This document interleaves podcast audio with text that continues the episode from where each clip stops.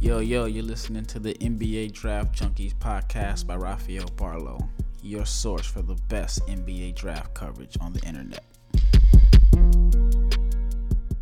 What up, what up? It's Rafael with NBA Draft Junkies, and I have something different for you today. In this video, I'm doing my mock lottery.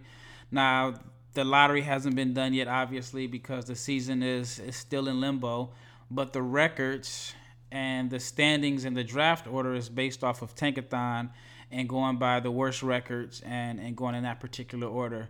So I understand that this draft order that I'm drafting in today is going to be totally different once we actually have the NBA lottery. So bear with me. But like I said, we're going by the Tankathon standings. With all that said, these picks are just my opinion on what I would do if I were in charge of each particular team and based off the players that are available. So let's get started with my 2020 NBA draft mock lottery. And the first pick goes to the Golden State Warriors. Now, if I'm Golden State, the player that I'm selecting, it, may catch you by surprise. I'm going to select James Wiseman out of Memphis. I know that he did not have the year that everybody expected. He only played three games. And I understand that people are saying that you can't build around a center. Why would you take a center number one?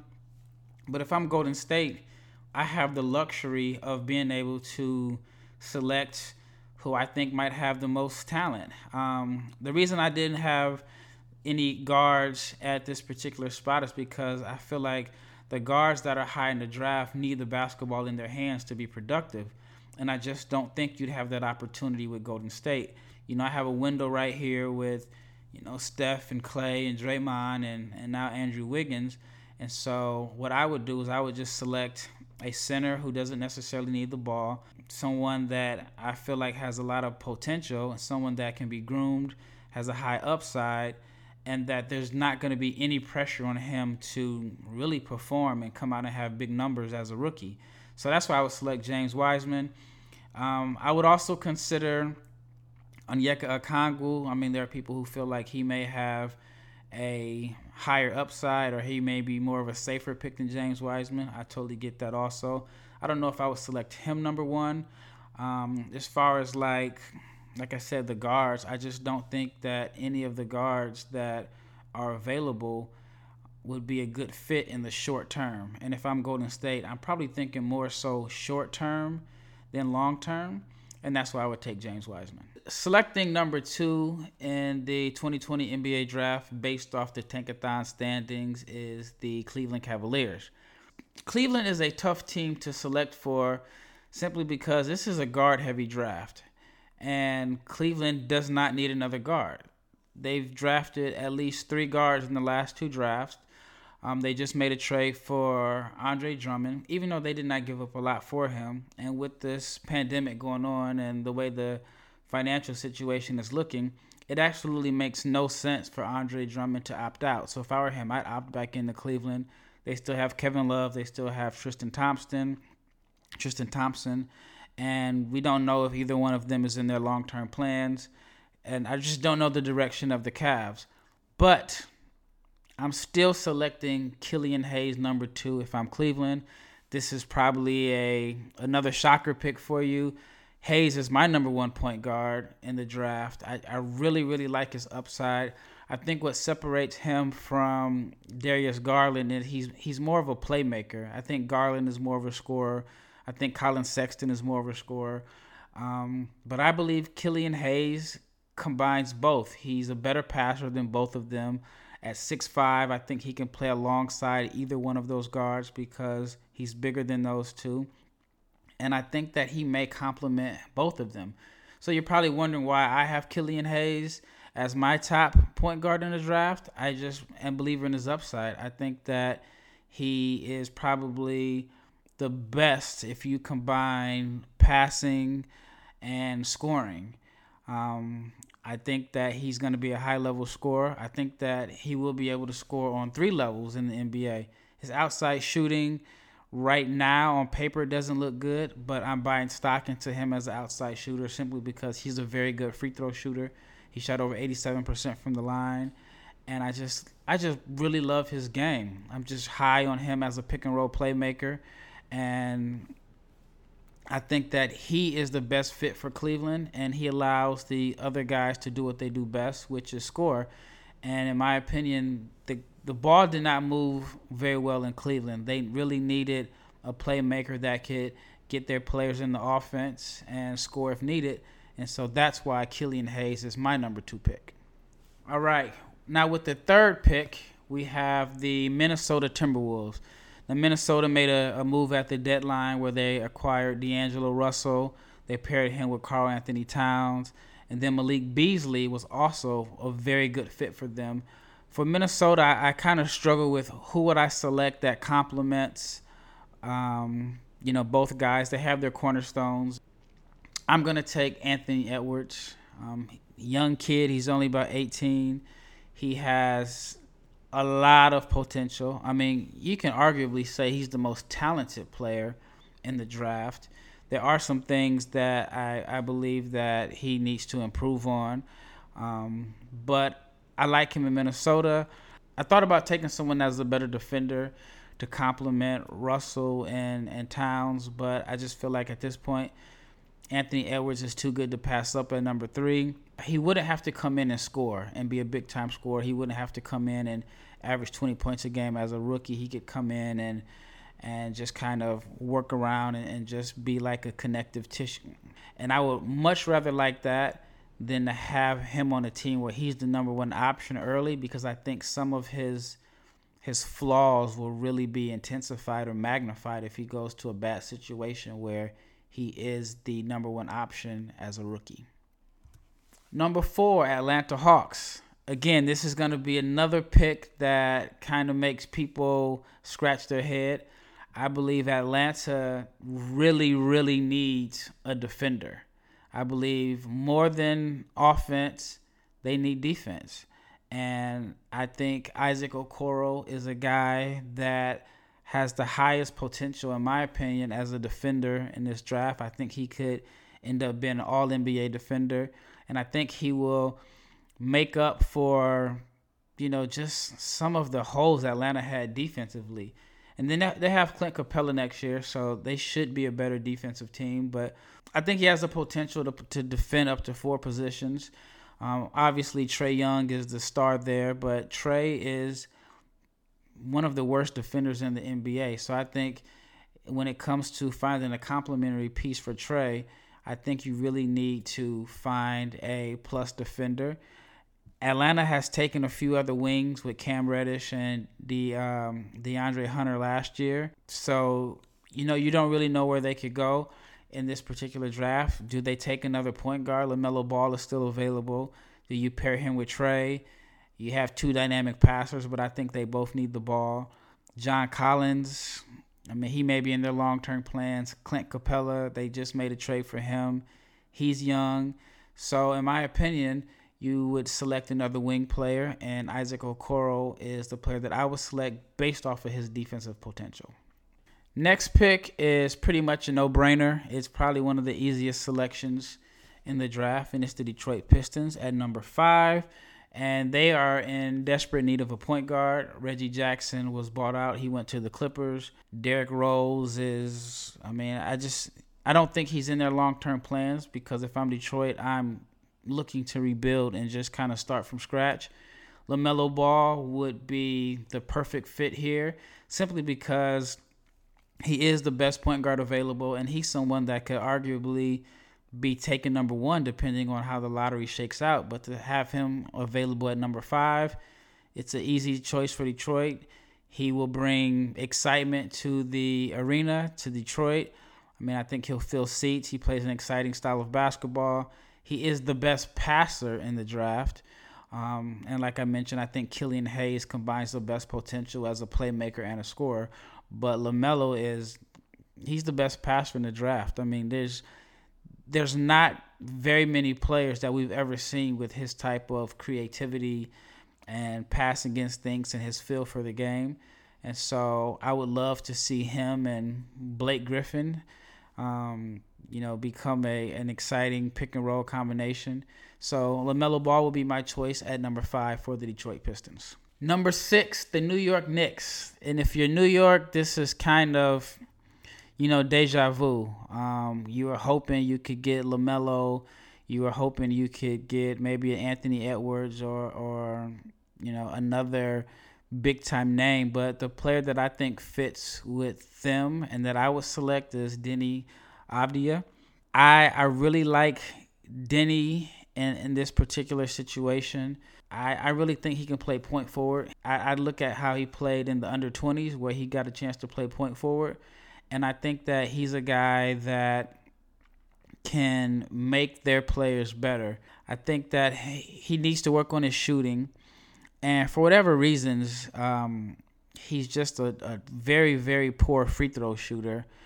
But his mechanics look solid he shot a respectable percentage from three, but I definitely think that he can improve as a, a shooter. I think for New York, if you can get a point guard in free agency, and then he's a guy that you can put in at the three, and he becomes a secondary playmaker. Um, but he can run side pick and rolls, and he can just kind of make things easier for the other players on the court.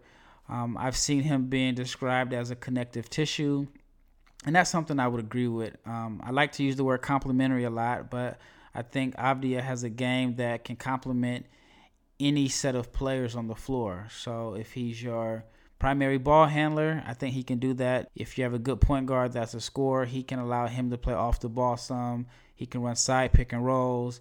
Um, he can post up. I think that he's going to be a solid threat in the post because he can post smaller guards. And if he has a mismatch, he can make the right passes and find cutters. So that's why I think that he would be a good pick for the Knicks. Next up, Chicago Bulls. The Chicago Bulls are another team where it's difficult to predict which direction they'll go and to find the player that best fits their system. It's going to possibly be a new coach. You know, their front office has changed, but also their starting five seems pretty set just if I were a betting man, I would say that Coby White would start at the one, Zach LaVine at the two, Otto Porter at the three, Lauri Markkanen at the four, and Wendell Carter. And Coby White is a guy that they selected last year in the lottery, and he had a tremendous second half to his season. I mean, the last few weeks before the season was canceled, Coby White was one of the best players in the NBA. I think he was averaging over like 26 points per game over, you know, the last I don't know, few weeks or whatever. So I don't have those numbers off the top of my head, but you would imagine that he's someone that is going to have a prominent role in their future. Zach LaVine is obviously their star player, their go-to player. Otto Porter is a solid role player. Lauri Markkanen is a guy that I believe hasn't scratched the surface of his potential. He's had some injuries the last couple of years, but I definitely believe that we have not seen the best of him.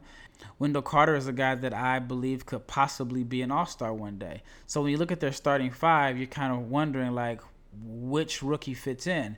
So if I were the general manager of the Chicago Bulls, the player that I think fits along with this core group is Iowa State's Tyrese Halliburton. So you may say, why would you take Tyrese Halliburton when you just praised Coby White 30 seconds ago? Well, in my opinion, Coby White is a guy that he's going to get his buckets. He's going to think about himself first and he is a phenomenal scorer. He's one of those guys that when he gets hot and he can let it fly from anywhere and it's likely to go in. But I don't know if him and Zach LaVine fit together well because they're both guys that are going to look for their shots first. And so I think Halliburton is a guy that can play alongside both of them. He may not start or, or they may decide to, you know, start with Halliburton at the point and bring Coby White off the bench and let him be a microwave type scorer. But I believe that Halliburton can play with both of them. And I think in some lineups, he can also play with all of them. So I think you can possibly play Coby White, Zach LaVine, and Tyrese Halliburton on the floor at the same time, which will, you know, kind of balance things out a little bit because Halliburton is more of a guy that is a setup guy. He passes the ball well but he can play off the ball because he's such a good shooter. There may be questions about the form on his shot, but he reminds me a little bit of Lonzo Ball as he is a guy that can complement a scoring point guard. He can play the one or the two. And if there's a guy that, you know, that is a primary ball handler that needs the ball in his hands, he can complement that player. So that's why I would select Tyrese Halliburton, number seven, if I were the Chicago Bulls. Number eight, maybe outside of Detroit, the easiest selection of the draft. And if I were the Charlotte Hornets and you know whatever pick I have comes up and I don't think it would take me more than 30 seconds to just hand the commissioner the the note of who I want to take and that would be Onyeka Okongwu. I don't think that there's any player that is a better fit than Okongwu to Charlotte. Charlotte needs to just go ahead and scrap the Cody Zeller experiment. It seems like he's been their center or you know, he's just been there. It seems like since Al Jefferson. And he's not that old. I want to say that he was in a 2014 draft or maybe 13 draft. I'm not sure off the top of my head. But it's time for him to move on. And I think Okongwu is the perfect fit for Charlotte. He's a guy that I believe has a high ceiling. He's a guy that I can see coming in and he provides an impact on the offensive glass. He is able to make an impact with his shot blocking, and he'll just be able to be that rim roller, vertical lob threat that comes in and you know is able to be a double double guy from the start of his rookie year until you know the latter end of his prime. So he's the guy that I would select at number eight for Charlotte. He comes in right away, starts, and I think he's a guy that I could see being first team all rookie. With the ninth pick, it's the Washington Wizards, and it's a pretty simple pick for me. If I'm the general manager of the Washington Wizards, the position that I'm looking to address on draft night is point guard. Now, I know John Wall is supposed to be coming back, but you don't know if he's going to come back as the same player. So, to me, it makes perfect sense to draft a, a point guard who can possibly learn from John Wall for the next couple of years, and he can play, you know, in a small backcourt with Wall. He can play with Bradley Beal, and so the player that I would select, I think, is the perfect piece for the Washington Wizards is Cole Anthony. If you see my video on Anthony that I posted recently, I mentioned that he's a guy that I was pretty high on coming into the season. I kind of soured on him as the season went on. But as I watched this film again, I'm back on the I guess the the bandwagon that I was on at the beginning of the season, and I think Cole is the ideal fit for Washington because he can learn from he can learn from John Wall, and also he can develop some point guard skills. I kind of question whether point guard is his long term position, but I think that in a on a team like Washington, he can come in and be a six man early in his career. He can focus on what he does best, but he can learn a little bit of the nuances and how to become a better playmaker and learn how to get guys involved. And I think John Wall is one of the best in the league that he can learn from. So he's a guy that I believe that he can come in and spell Wall as a backup point guard. I think he fits next to Bradley Beal.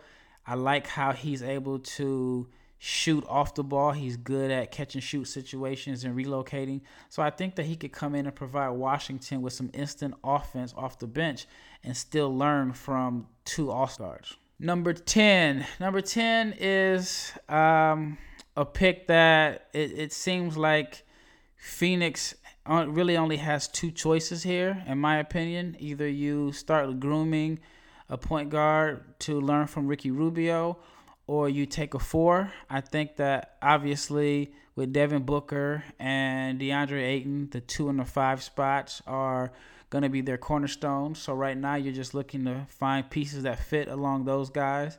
I think that Kelly Oubre is pretty much set as a solid player at the three. I think, you know, Mikal Bridges is a guy that is going to be a, a high end rotation player for them.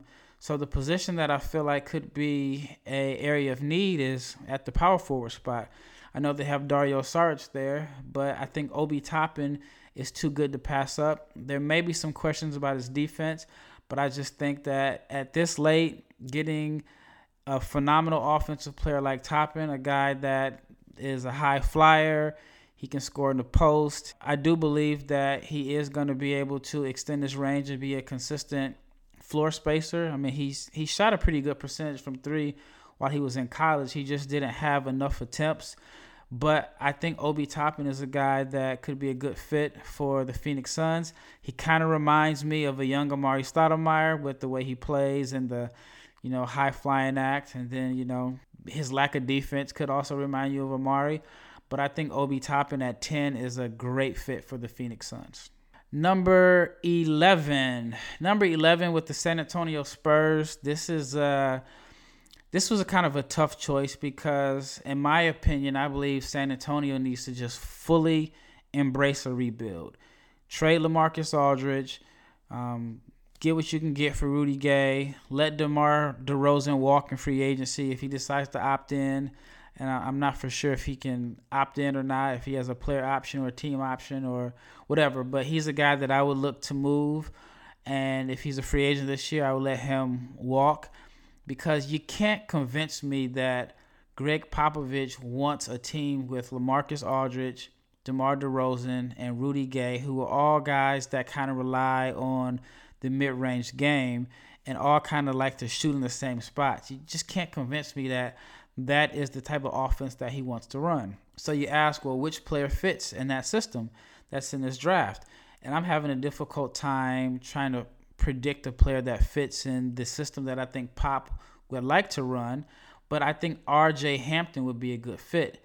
And you ask, why RJ Hampton? And I say, well, RJ kind of reminds me of Tony Parker. But hear me out.